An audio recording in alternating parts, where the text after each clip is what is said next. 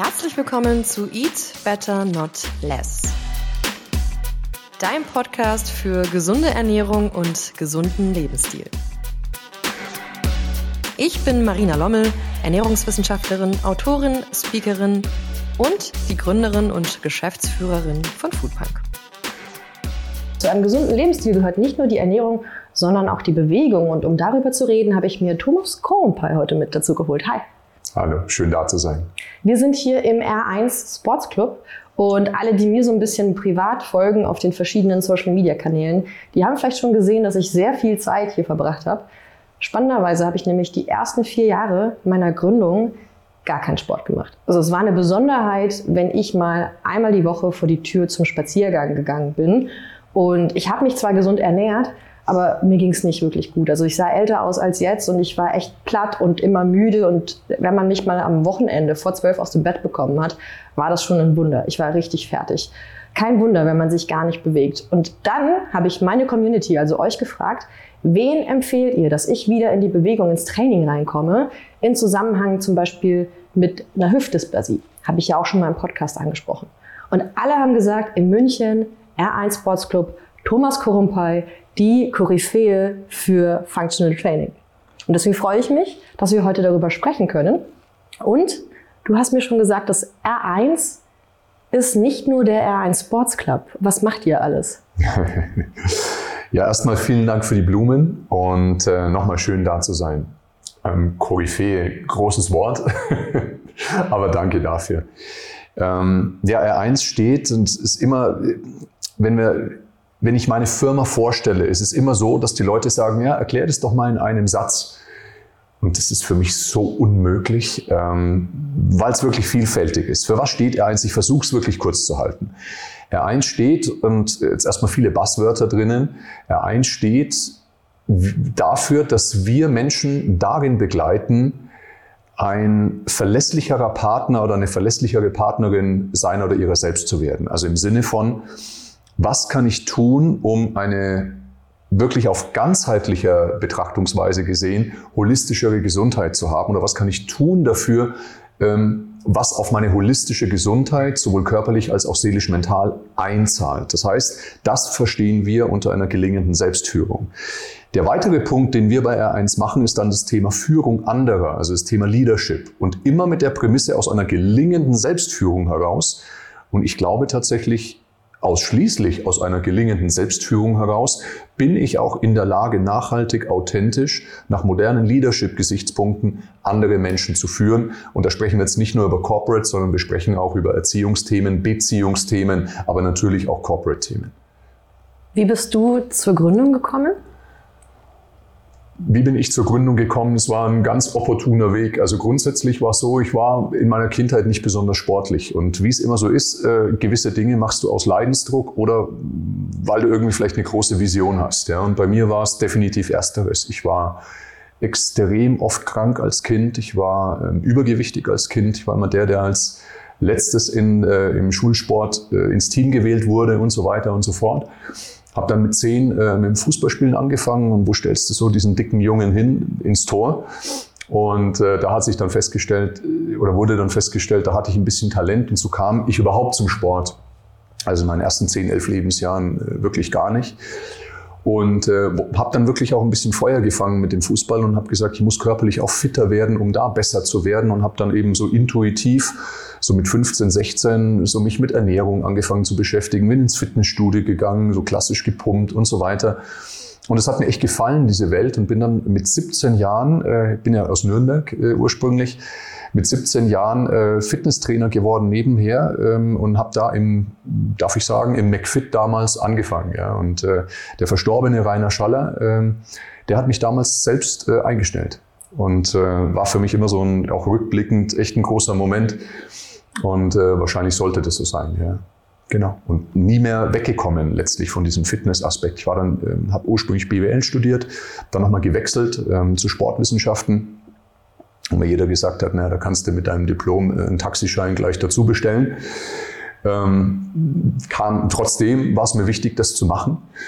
und ähm, habe dann äh, neben dem sportwissenschaftlichen Studium angefangen, äh, im Hochleistungssport, äh, im Athletikbereich zu arbeiten, erst im Juniorenbereich, dann bin ich ins Ausland gewechselt, äh, war in Rumänien zwei Jahre, höchste Spielklasse, Chefathletiktrainer, Reha-Trainer, kam nach München, auch ganz opportun, lange Geschichte und ähm, habe dann mit Profi-Tennisspielern gearbeitet. Und da war es dann tatsächlich so, dass mich äh, Menschen gefragt haben, die mich gesehen haben mit Tennisspielern, wie ich gearbeitet habe, äh, magst du mich nicht auch trainieren? Und dann habe ich gedacht, naja klar, nimmst du die Kohle mit, war aber nie meine Intention, Personal Trainer zu werden. Habe dann aber wirklich relativ schnell gemerkt, dass es mir unglaublich viel gibt. Menschen dabei zu begleiten, ihr Leben nachhaltig zu verändern ähm, oder zumindest Impulse zu suchen und zu finden, anstatt einem Hochleistungssportler dazu zu verhelfen, ein Jahr länger Karriere zu haben. Das ist vielleicht nicht das, was ich meinen Kindern oder meinen Enkelkindern, wenn ich im Schaukelstuhl sitze, ähm, erzählen möchte, was so mein sinnstiftendes Momentum im Leben war. Ganz schnell entschieden, okay, ich möchte das machen, ich möchte Personal Trainer werden. Ich hatte keinen Businessplan, hatte keine Idee, wie vermarkte ich mich war damals, glaube ich, eine ganz gute Zeit. Es war 2008, 2009. Bin sehr, sehr schnell, sehr, sehr voll geworden und habe dann wirklich per Zufall meinen jetzigen Geschäftspartner getroffen, den Marco, der ähm, diese Idee hatte eines Zentrums, wo alles unter einem Dach ist, ähm, aber noch kein Konzept, noch kein Team. Äh, aber er hat schon mal angemietet. Und äh, ich ihn dann gefragt habe, tatsächlich, ja, wann, wann macht man das in einem Jahr oder so? Und er so, nee, nee, ich habe das schon angemietet, nächsten Monat geht's los, aber ich habe eigentlich noch keinen außer mich selber.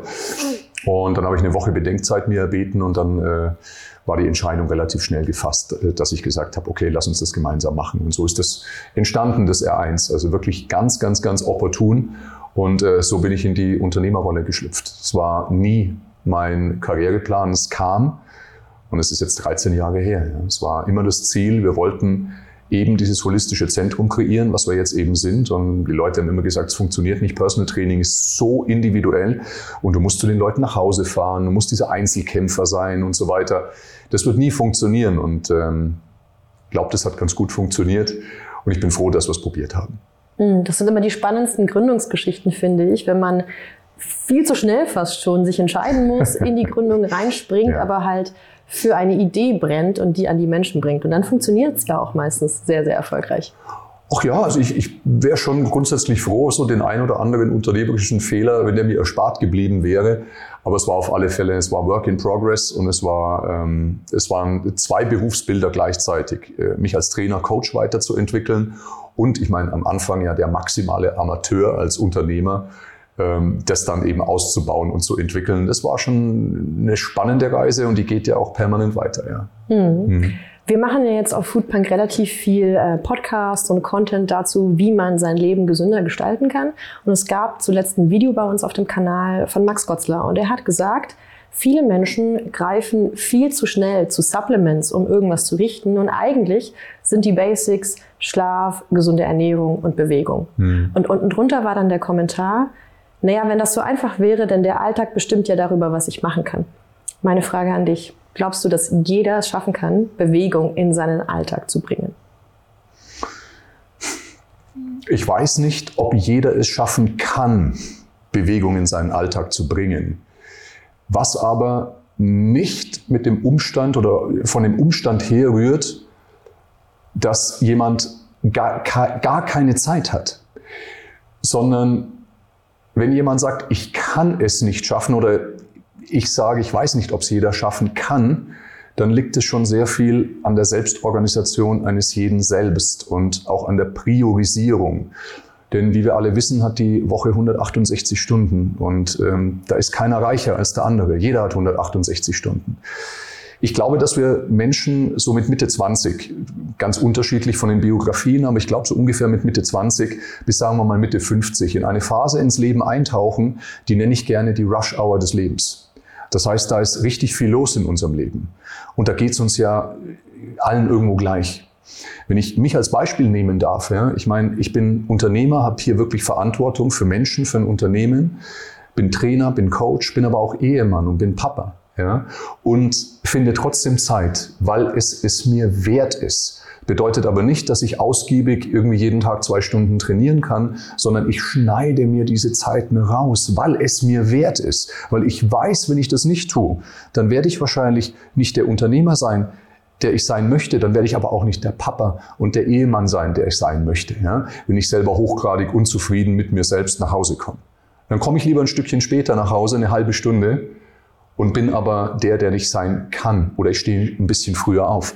Aber Fakt ist, dass in der Rush-Hour des Lebens definitiv brauche ich einen Kompromiss zwischen dem, was ist möglich versus was ist ein Biohacking, Blueprint, was jeder machen sollte. Da muss ich Abstriche machen, ja, definitiv. Hm.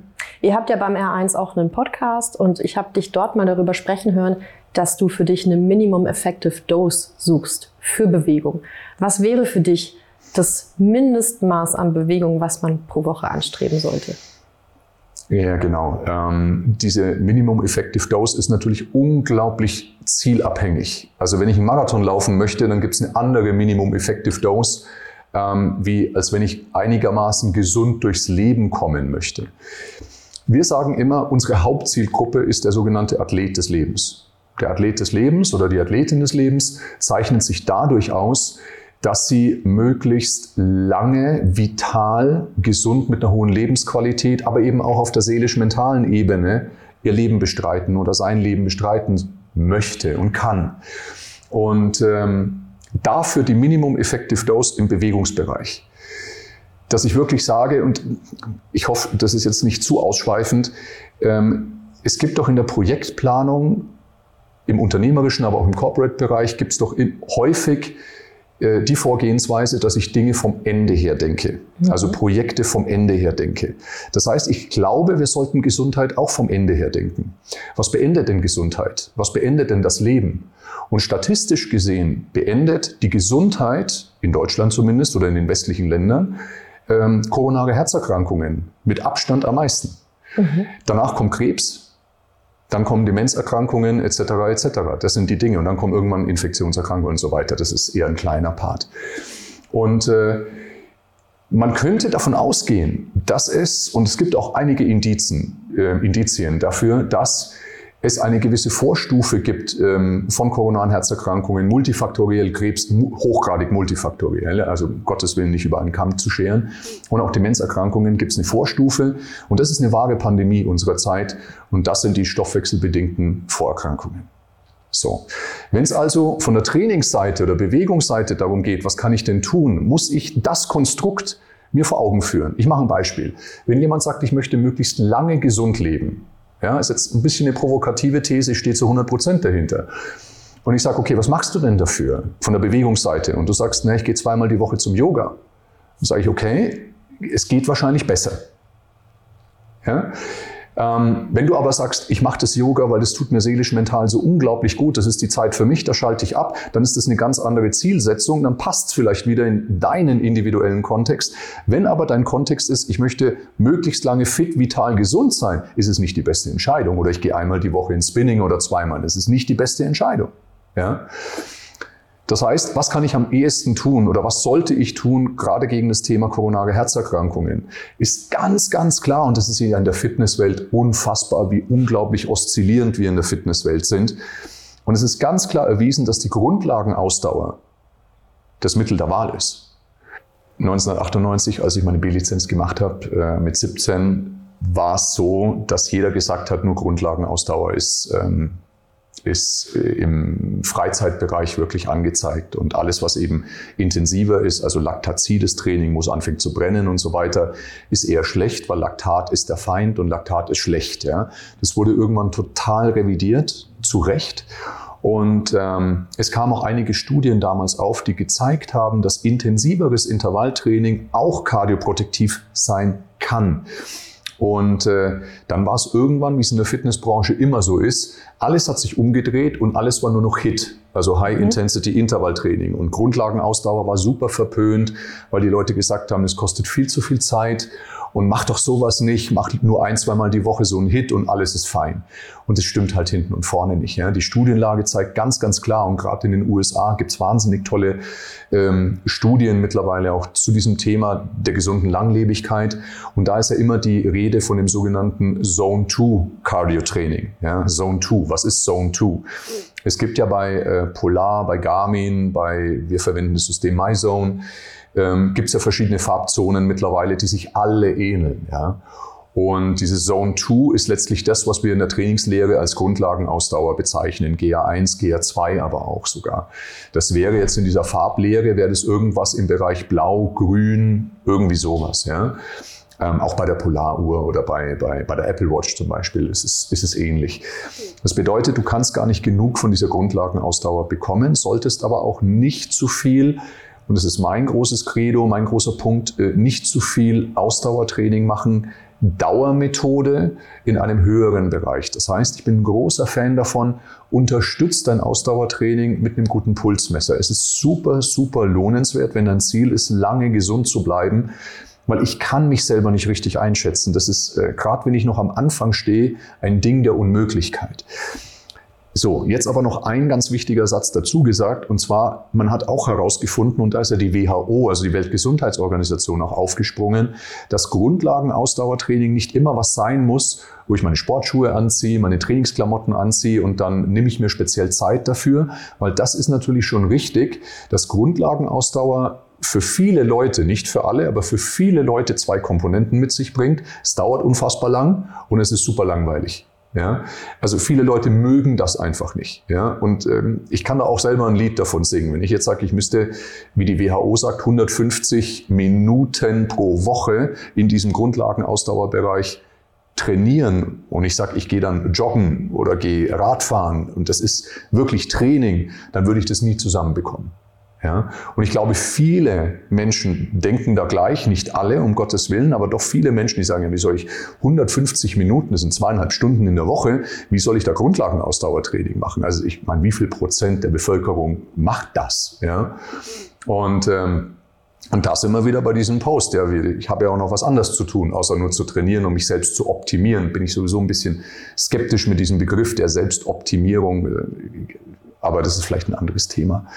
Ähm, also im Sinne von, du kannst das auch im Bereich deiner Alltagsaktivität einbauen. Und das ist ein ganz springender Punkt, weil die WHO ganz klar belegt, dass dieser kardioprotektive Schutz, dieser, diese Wirkung, die habe ich schon ab ungefähr 50 Prozent meiner maximalen Herzfrequenz. Das heißt, ich wäre jetzt vielleicht bei einem Puls von 90, 95, 100 da schwitze ich noch nicht mal. Ja? Das ist ein strammes Spazierengehen. Das ist mit dem Fahrrad in die Arbeit fahren, aber nicht so fahren, dass du halt fertig bist, sondern easy fahren. Ja?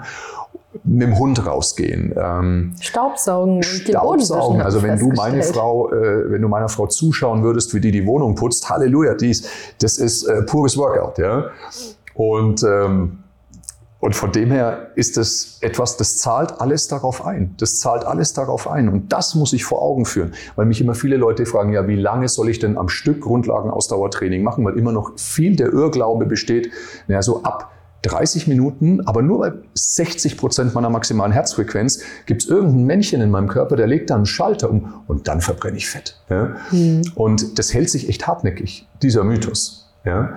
Der hält sich hartnäckig und der stimmt natürlich hinten und vorne nicht. Ja? Ähm, also von dem her auch Alltagsbewegung, ganz großes Ding, aber 150 Minuten pro Woche. Schau, dass du Grundlagenausdauer, das ist Alltagsaktivität, das ist aber auch gezieltes Training, in dein Leben einbaust, zweieinhalb Stunden und da zählt jede Etage zu Fuß gehen, da zählt jeder Weg zum Supermarkt, den ich eben zu Fuß mache. Und wir haben ja heutzutage so wunderbare Tracking-Möglichkeiten, so wunderbare Devices. Und ich glaube, dass ähm, viel Fit-Tech, ja, was es eben so gibt, ja, gerade so an Wearables, ein unglaublicher Segen ist, wenn ich das nicht zu meiner eigenen Religion mache. Mhm. Das liegt aber wiederum an mir. Ja. Und ich finde, diese Unterstützung datengetrieben zeigt mir doch mal ganz gut auf, ja, reicht denn das, was ich so mache? Weil ansonsten ist es ja alles Bauchgefühl. Ja.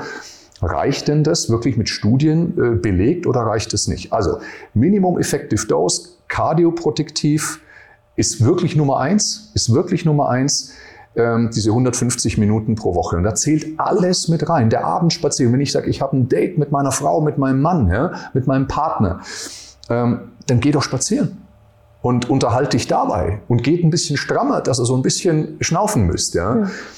Und wenn ich vielleicht eine Sache dazu noch sagen darf, weil das liegt mir immer ganz, ganz groß auf der Seele. Der Volkssport Nummer eins im Kardiobereich ist ja für viele das Joggen.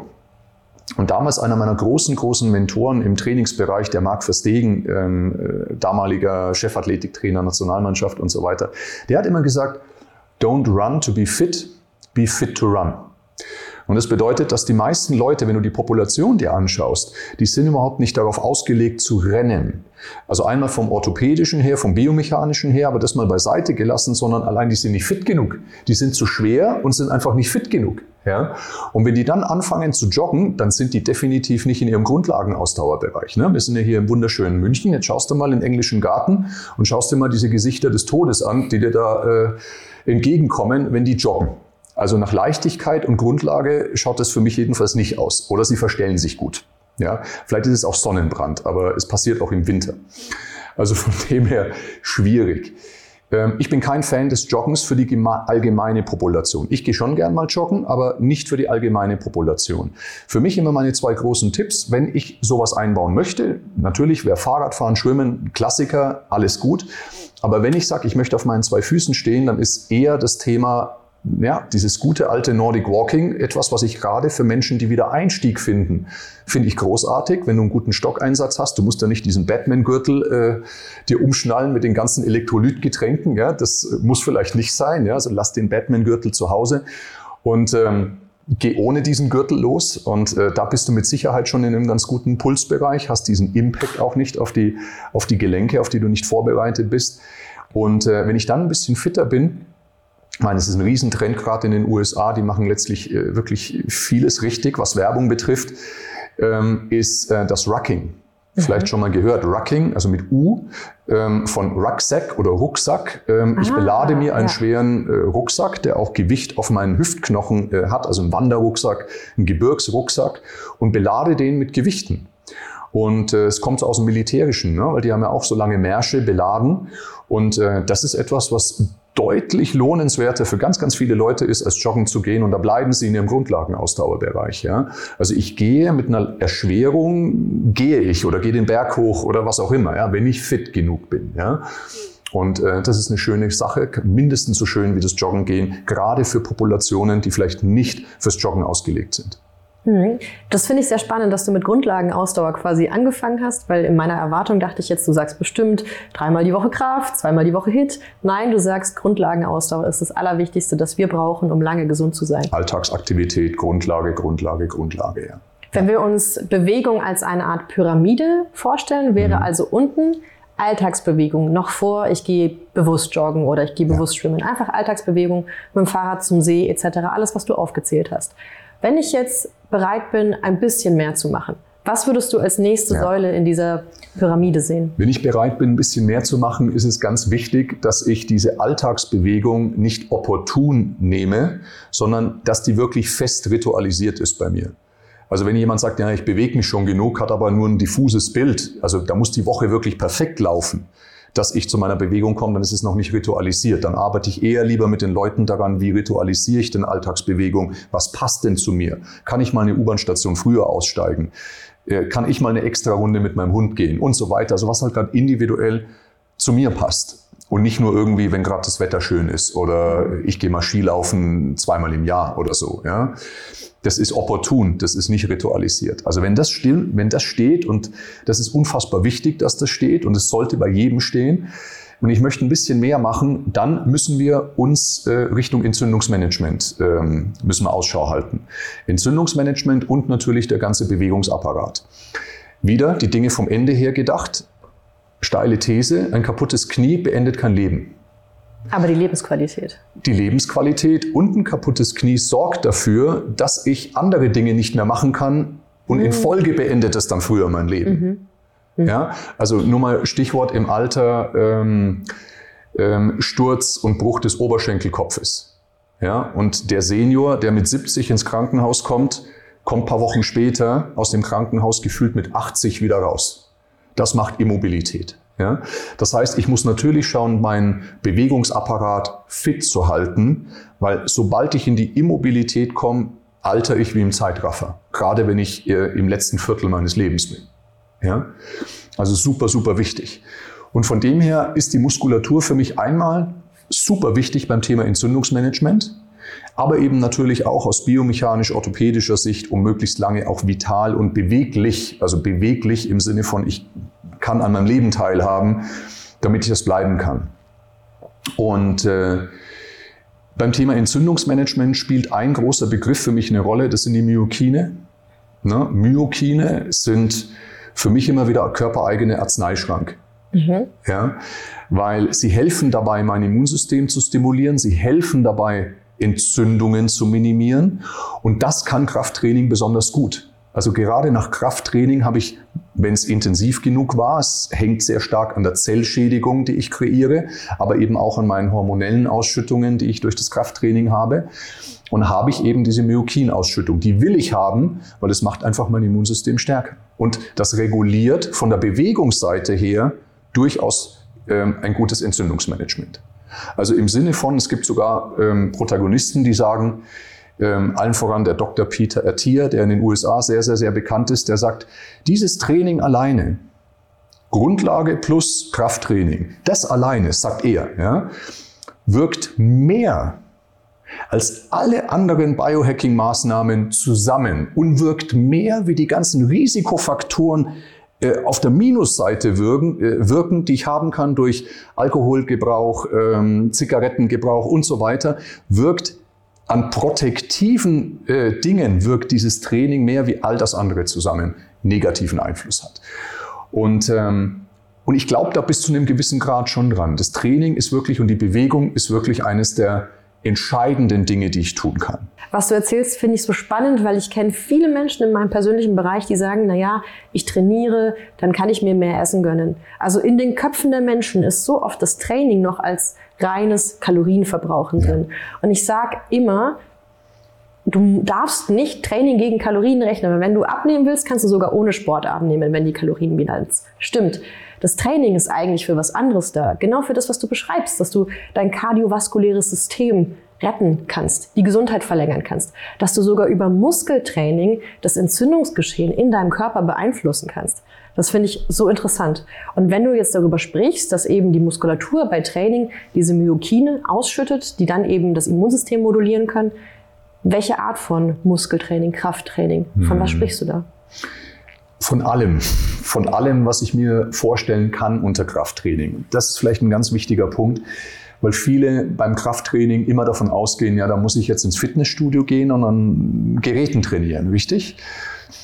Ja, kann eine Möglichkeit sein. Und äh, viele, die mich kennen, wissen ja, dass ich wahnsinnig gerne eben mit äh, dem eigenen Körpergewicht arbeite, die äh, wahnsinnig gerne mit Handeln arbeite, also sehr frei oder auch funktional oder funktionell, wie viele sagen, wobei der Begriff schon echt abgedroschen ist. Dieses Functional Training ist auch ein Begriff, der ist jetzt auch schon über zwölf Jahre alt oder noch länger, aber auch wieder eine andere Story.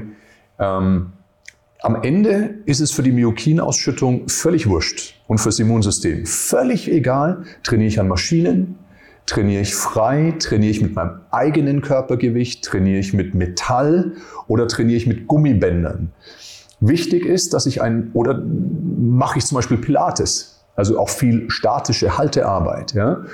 Beim Yoga, glaube ich, gibt es wirklich nur ein paar Yoga-Formen, die in diese Intensität hineinkommen. Es gibt's, aber das, was viele machen, und ich hoffe, ich hole mir jetzt nicht ein äh, paar Schellen ab hier, ähm, zählt für mich nicht als Krafttraining. Grundsätzlich all das, was ich länger wie zwei Minuten aufrechterhalten kann, ist für mich kein Krafttraining. Weil jemand sagt, naja, beim Schwimmen baue ich doch auch Muskeln auf. Ja, ja, wenn ich es oft genug mache, schon. Ne? Also wenn ich zum Beispiel so einen Lothar Matthäus äh, mir anschaue, 90er, 80er Jahre, in dem seine Waden mir angeguckt habe, der könnte auf einen Bodybuilding-Wettkampf gehen. Ja? Und der hat fast nie Krafttraining gemacht. Ja? Ähm, natürlich, wenn ich solche Tätigkeiten jeden Tag und in so einem Volumen mache, dann funktioniert das schon auch. Ja? Aber wenn ich es zwei, dreimal die Woche mache, dann funktioniert es nicht. Also heißt, wenn ich jeden Tag intensiv schwimme, dann baue ich mit Sicherheit eine gewisse Muskulatur auf. Ja? Das nennt sich dann High-Frequency-Training. Aber wer trainiert denn schon wirklich High-Frequency? Also wenn wir wieder in die Population reinschauen. Also von dem her kann es alles sein, was ich nicht zwei Minuten aufrechterhalten kann. Ja? Und da gibt es ganz unterschiedliche Ansätze. An dieser Stelle folgt unsere Werbeeinblendung. Der Podcast wird dir präsentiert von Foodpunk. Das Unternehmen, das ich 2015 gegründet habe, erstellt personalisierte Ernährungspläne. Das heißt, mit Foodpunk kannst du ganz leicht und effizient dein persönliches Ziel erreichen. Egal, ob du abnehmen möchtest, Muskeln aufbauen, dich definierter fühlen oder deine Gesundheit verbessern möchtest, Foodpunk ist dein Partner. Auf unserer Website kannst du deinen persönlichen Ernährungsplan erstellen lassen. Dazu füllst du zuerst einen Fragebogen aus und gibst uns Infos darüber, wie du dich ernähren möchtest, zum Beispiel welche Ernährungsweise du wählen möchtest. Das kann vegan sein, vegetarisch, Paleo oder sogar das Autoimmunprotokoll. Natürlich fragen wir dich auch nach deinem Ziel und deiner Aktivität, deinem Sportpensum, aber es ist auch kein Problem, wenn du keinen Sport machst. Auch zahlreiche Unverträglichkeiten und Wünsche können wir mit beachten. So ist zum Beispiel ein histaminarmer Ernährungsplan möglich oder aber auch der Ausschluss von einzelnen Lebensmitteln, die du nicht essen möchtest. Unterstützt wirst du von tausenden Menschen in der Foodpunk Community und unseren kompetenten Ernährungswissenschaftlerinnen bei Foodpunk. Klick dich jetzt rein auf foodpunk.com/podcast, füll den Fragebogen aus und starte mit deiner individuellen gesunden Ernährung mit uns durch. Und da möchte ich gar nicht dogmatisch sagen, das eine ist irgendwie besser wie das andere, sondern es kommt immer auf den Umstand drauf an.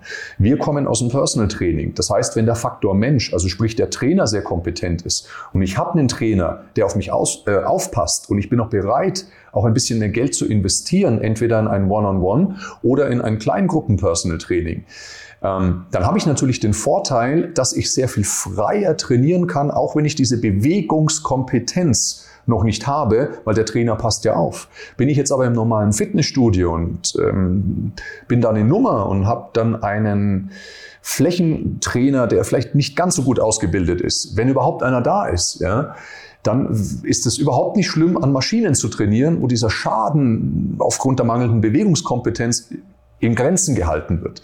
Es kommt also auch da immer auf den Kontext meines Lebens an und alles ist besser, wie nix. Ich bin zum Beispiel ein Riesenfan von diesen smarten, mit KI unterstützten Geräten wie, darf ich das nennen, Milon oder eGym. Ich mag das wahnsinnig stark für den jeweiligen Kontext.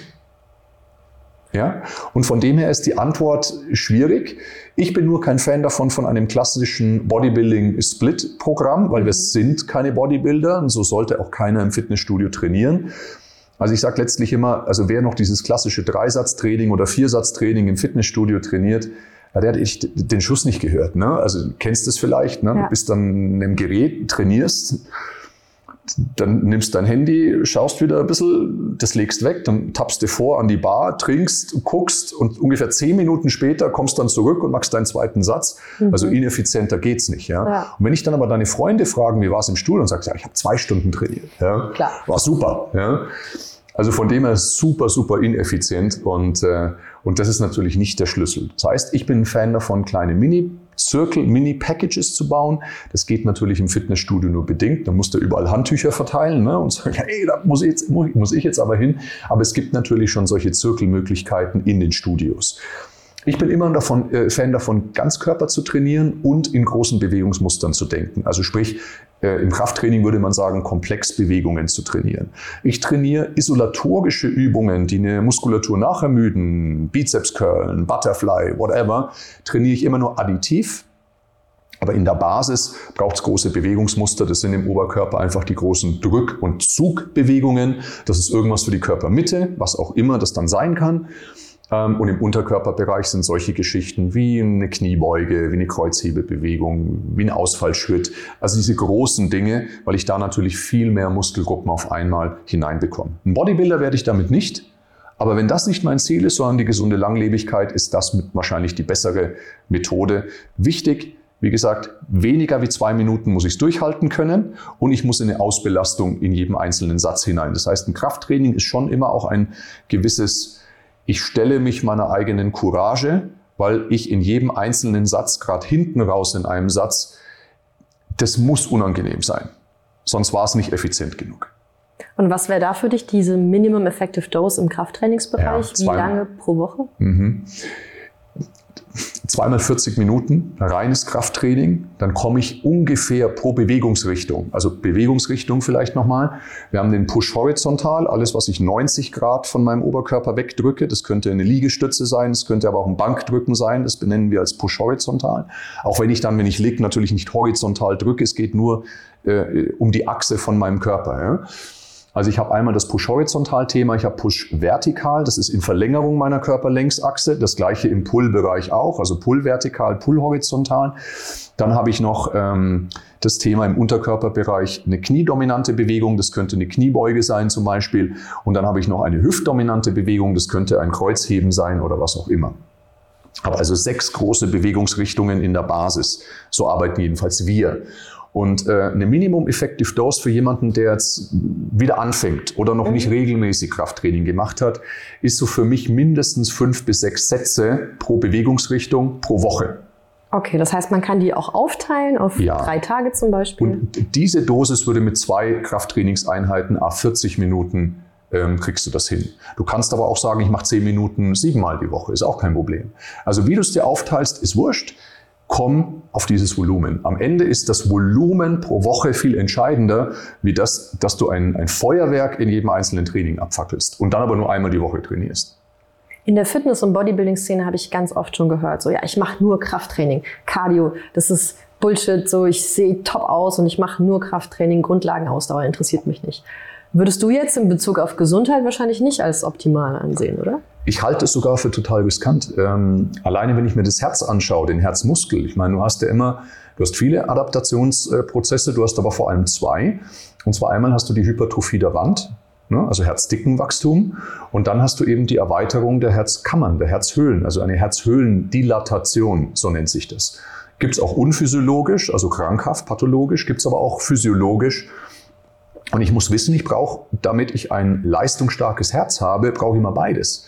Wenn ich jetzt aber nur Krafttraining mache, arbeite ich sehr, sehr stark in etwas, das nennt sich Druckarbeit des Herzens. Das heißt, ich habe sehr, sehr stark, gerade wenn ich klassisches 3-4-Satz-Training mache, also nicht in Zirkeln arbeite, weil in Zirkeln habe ich ja noch so einen Herz-Kreislauf-Effekt ja noch mit dazu, habe ich im klassischen Krafttraining, Bodybuilding-Training eher weniger.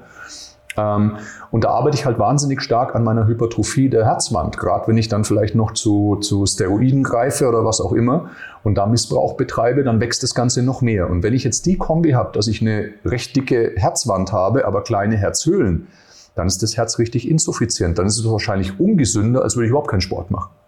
Spannend. Habe ich auch schon öfter gehört, dass gerade Extrem-Bodybuilder, gerade wenn sie vielleicht noch Substanzen verwenden, Schrägstrich missbrauchen, sogar eine kürzere Lebenserwartung haben als die Durchschnittsbevölkerung. Naja, definitiv, ja. Definitiv. Wir haben also über die Basis, Grundlagenausdauer gesprochen. Wir haben über Krafttraining gesprochen. Wo siehst du Mobility und HIT in dieser Pyramide? Mhm. Mobility war äh, vielleicht auch meine eigene Geschichte, als ich so in dieses Personal Trainings Ding reinkam und dann eben auch viel Athletes Performance, Mark Verstegen und so weiter zu tun hatte. Ich bin damals in eine Welle reingerutscht, da war alles irgendwie die Faszie. Ja, alles war die Faszie und ich war jung und bin da voll auf diesen Zug mit aufgesprungen und für mich war auch alles die Faszie. Ja. Also habe ich da wirklich an jedem rumgeschraubt und rumgedoktert und äh, Faszienarbeit gemacht äh, im Nachhinein, ob der es gebraucht hat oder nicht. Ja?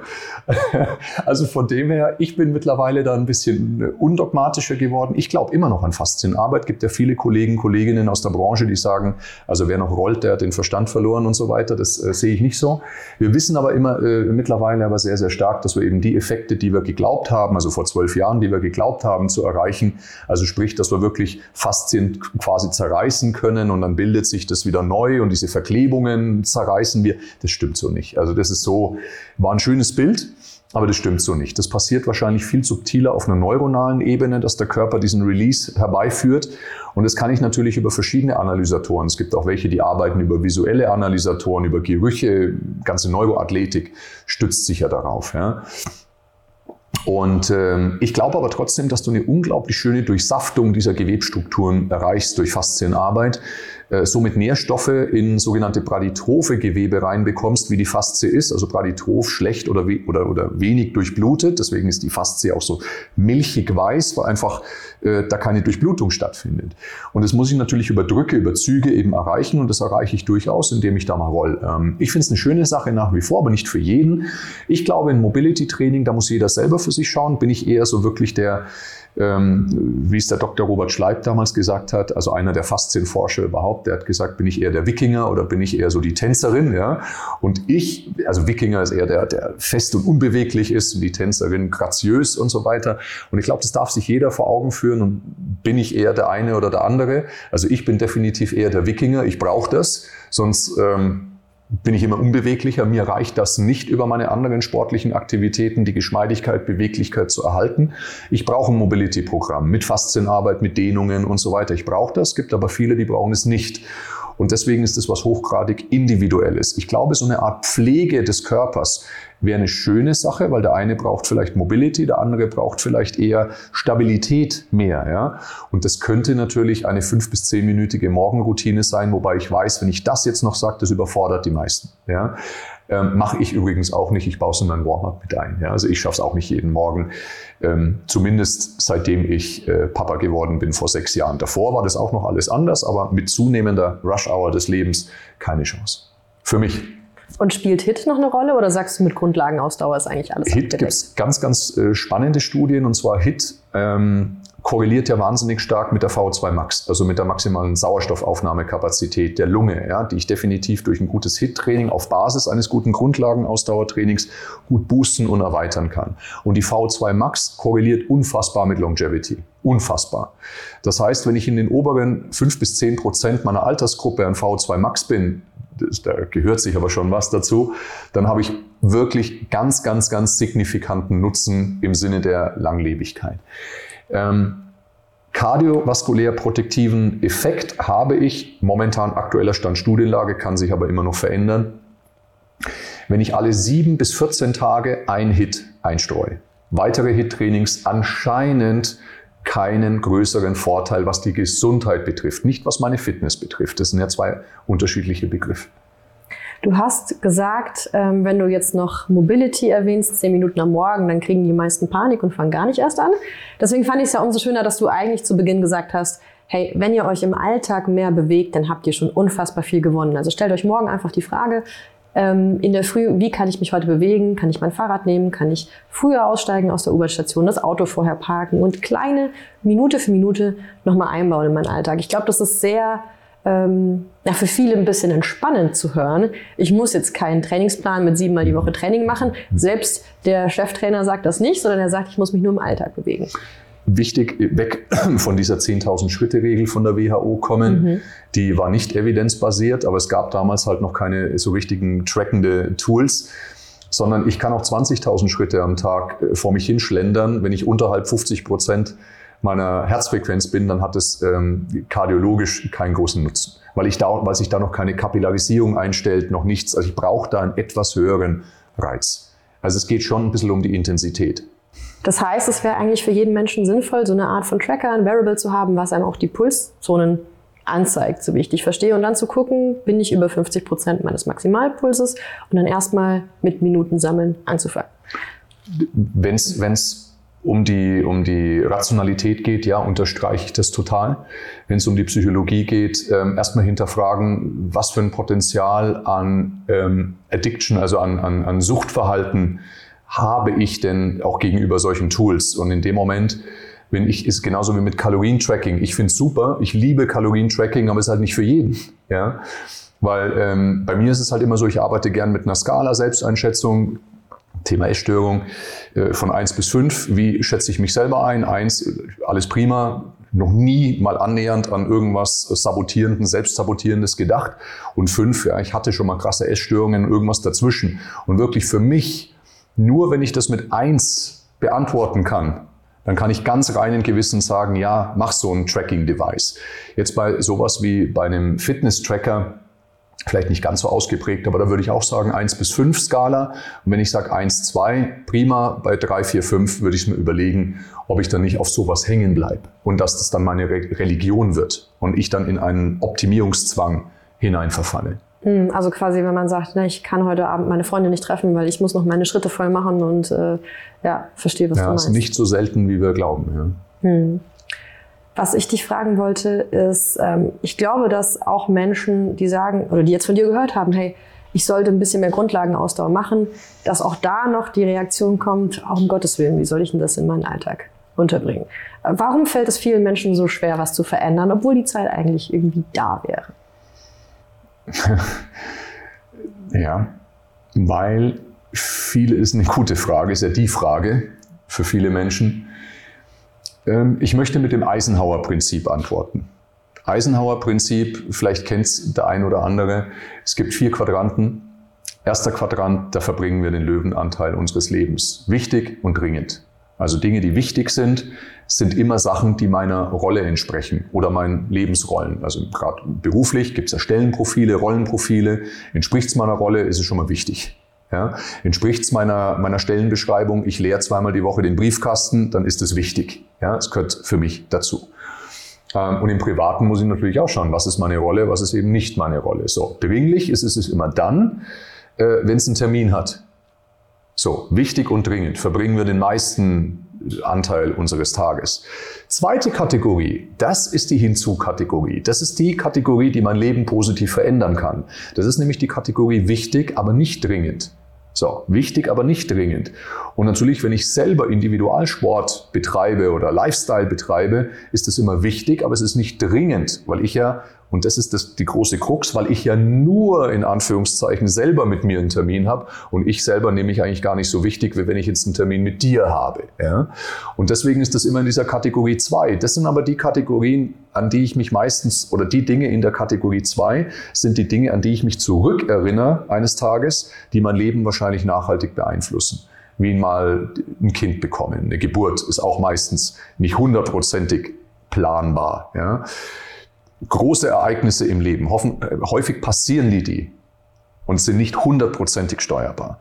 Dann gibt es die Kategorie 3, das ist ähm, nicht wichtig, aber dringend. Das ist meistens das, wenn äh, dir was übergestülpt wird vom Kollegen, von der Kollegin, auch künsten wir mal kurz und so weiter. Ne? Das sind auch meistens die Controlettis, gerade wenn sie Führungskräfte sind, die da nicht loslassen können und eigentlich Dinge mitmachen, die überhaupt nicht ihrer Rolle entsprechen. Ja? Nicht wichtig, aber dringend, weil es hat einen Termin. Ja? Und schon bist du im Hamsterrad. Ja?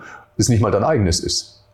Und es gibt eine ganz, ganz äh, große Managerkrankheit, die nennt sich Urgency Addiction. Das bedeutet, die befinden sich fast nur in Kategorie 1 und 3. Warum? Weil sie unmittelbare Resultate sehen. Es ist alles nur dringlichkeitsbasiert. Ich bin der Feuerlöscher, der Problemlöser und dann kriege ich positives Feedback. Ja, bist du eine gute und so weiter, hast du toll gemacht. Und das brauche ich, weil ich mir selber dieses Lob nicht geben kann.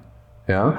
Kategorie 2, wichtig und nicht dringend, da zahle ich auf was ein, wo ich kein unmittelbares Feedback bekomme. Klar, vielleicht fühle ich mich besser nach dem Training, aber es ist nicht das Feedback. Und deswegen fällt Kategorie 2, wo auch das eigene Training häufig reinfällt, wichtig, nicht dringend, fällt ganz häufig hinten runter. Und deswegen stellen wir das immer auf die lange Bahn, weil wir dann immer sagen, es kommen wichtigere Sachen dazwischen. Das stimmt gar nicht, es kommen dringlichere Sachen dazwischen. Und das muss ich mir mal vor Augen führen, dass das eigentlich das Allerwichtigste ist, meine Gesundheit weil Geld zum Beispiel kommt, geht, aber Gesundheit, wenn die mal weg ist, dann wird es echt schwierig. Ja? Das heißt, es, ist, es gibt fast nichts, was wichtiger ist, aber es gibt viele Dinge, die dringender sind. Und dann haben wir natürlich bei vielen Leuten natürlich noch Kategorie 4, nicht wichtig und nicht dringend, Suchtverhalten, Social Media, Ablenkung und so weiter, also was mich nicht progressiv weiterbringt oder was nichts mit meiner Rolle, ähm, was auch immer zu tun hat, sondern ich verplemper einfach Zeit. Wir haben alle 168 Stunden, die Frage ist nur, was wir daraus machen und was wir aber auch bereit sind, äh, für einen Preis zu bezahlen. Und was würdest du unseren Zuhörern und Zuhörerinnen raten, wie sie Dinge, die wichtig, aber nicht dringlich sind, leichter in den Alltag integrieren können? Erstmal mir die Frage zu stellen von 1 bis 10, wie wichtig ist mir das überhaupt? Und die Dinge, die vielleicht dafür losgelassen werden müssen, mal irgendwo muss ich ja loslassen, mir auch die Frage stellen, wie wichtig ist mir das? Eine Stunde auf Instagram zu scrollen. Wie wichtig ist mir das? Wenn ich sage, Instagram ist mir 10 und Training ist mir 7, dann ist die Antwort klar. Dann Vielleicht kann ich alles so. 7? Vielleicht ist Training 7, aber Gesundheit ist 10. Und dann ist es ja irgendwie. Dann darf ich diesen Link herbekommen, dass das eine ohne dem anderen ähm, schwer wird. Mhm. Ja?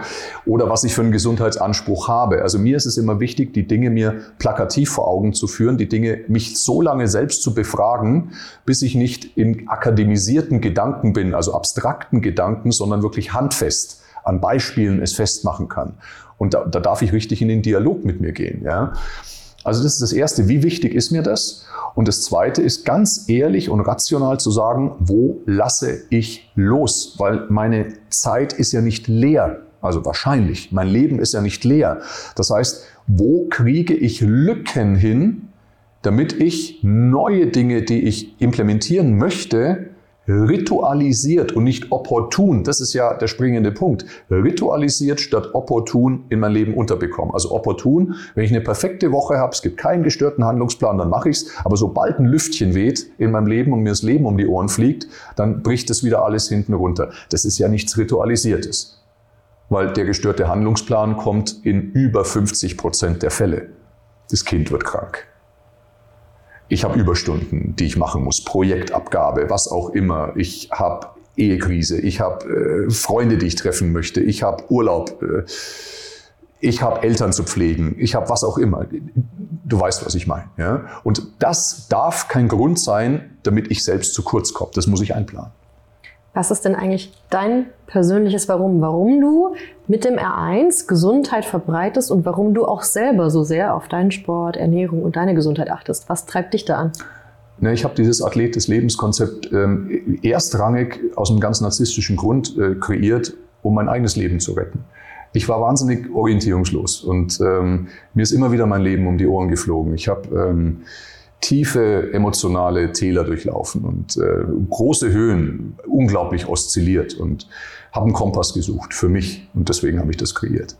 Und das war der allererste Grund. Und für mich mein großes Warum ist, ich möchte halt einen ganz bescheidenen, demütigen Beitrag leisten und das meine ich ganz ernst, dass ähm, mit dem R1, dass die Gesellschaft einfach ein ganz kleines bisschen enkeltauglicher wird. Und da habe ich äh, große Sorge, wenn ich äh, das Big Picture mir anschaue.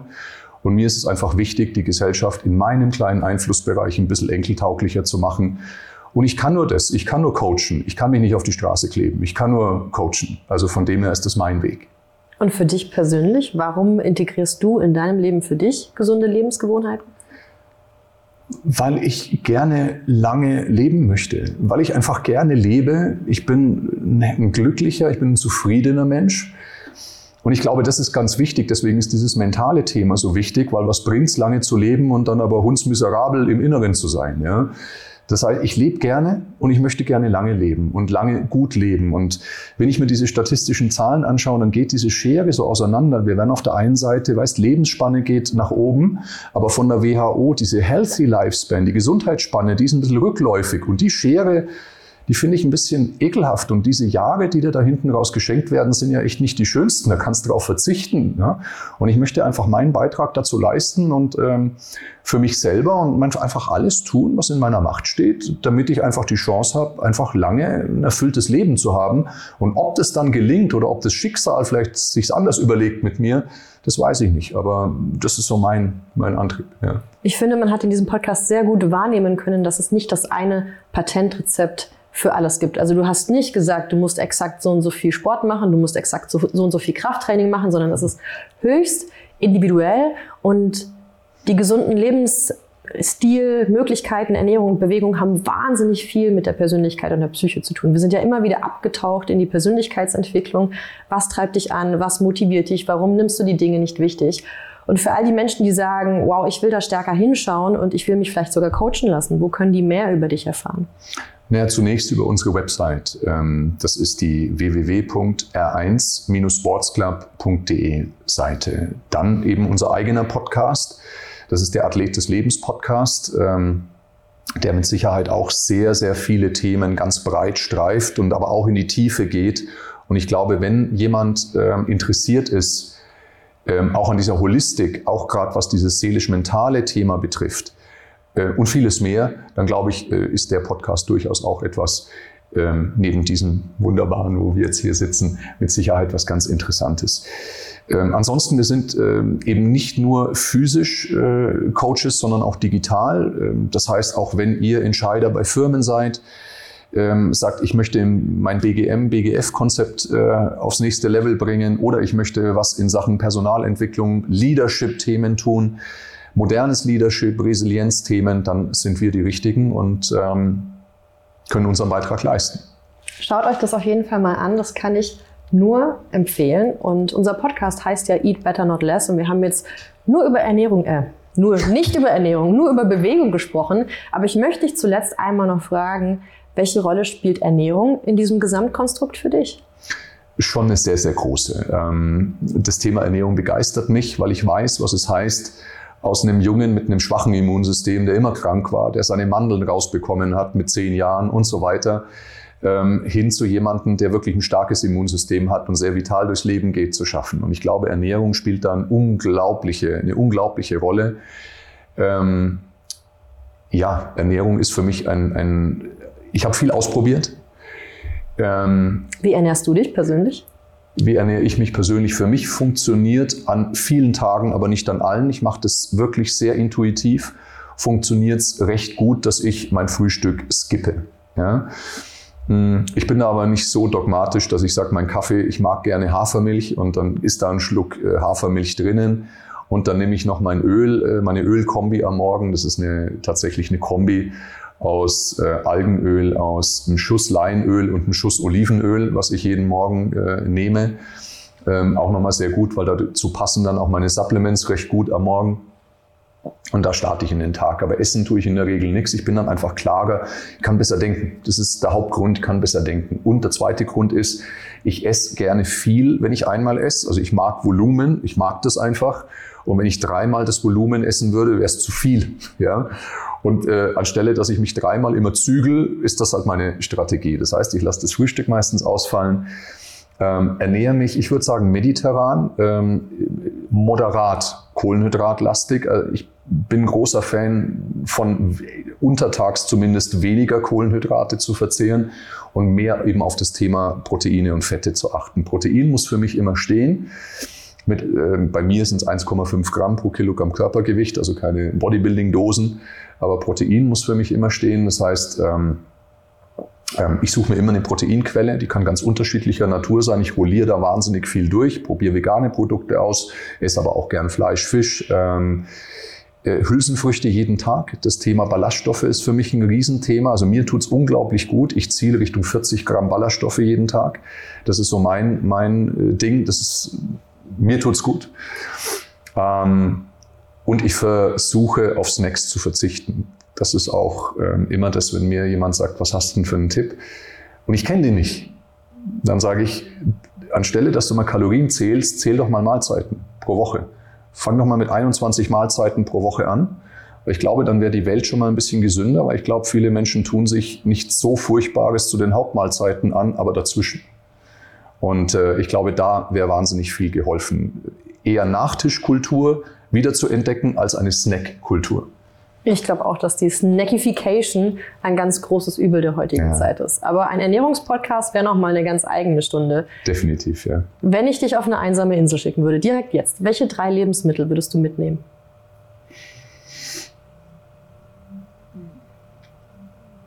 Welche drei Lebensmittel würde ich mitnehmen? Eier, auf alle Fälle Eier. Kaffee. Und ich bin da einsam und alleine, ja? Genau, niemand dann, anders äh, hat drei Lebensmittel. Dann würde ich ein Ben Jerry's Eis mitnehmen für die Seele. Du bist der Erste, der sich traut, was zu sagen, was nicht hochgesund ist. dann würde ich ein Ben Jerry's Eis mitnehmen, ja. Mehrere. Eins. Na gut, ein Lebensmittel und davon viel ist, genau, ist genau, erlaubt. Genau. Aber ich brauche natürlich dann einen Kühlschrank oder eine Kühltruhe auch auf dieser Insel, das mhm. ist schon klar. Welche Sorte? Ich bin da nicht so festgefahren. ähm, Half-Baked mag ich sehr gerne, Chocolate Fudge Brownie mag ich sehr gerne und ähm, Netflix Chilled finde ich großartig. Da haben wir ja was zur Auswahl. Vielen Dank für diesen schönen Abschluss. Ich sage danke Thomas Korumpai und danke euch fürs Zuschauen. Dankeschön. Wenn ihr bis jetzt dran geblieben seid, dann freue ich mich, wenn ihr uns für den Podcast eine Bewertung und einen Kommentar hinterlasst. Denn einerseits springt ihr im gesamten Juli 2023 damit in unseren großen Lostopf. Wir haben ein großes Gewinnspiel-Bundle, ein Gesundheitsbundle und eine Person von euch kann ein Bundle im Wert von 4.500 Euro gewinnen. Wie das geht, das könnt ihr nachlesen auf foodpunk.com slash podcast und wenn ihr kommentiert, schreibt mir gerne rein, wie, ihr die Folge wie euch die Folge gefallen hat und wen ihr als Gast in Zukunft gerne noch in diesem Podcast hören möchtet. Danke euch!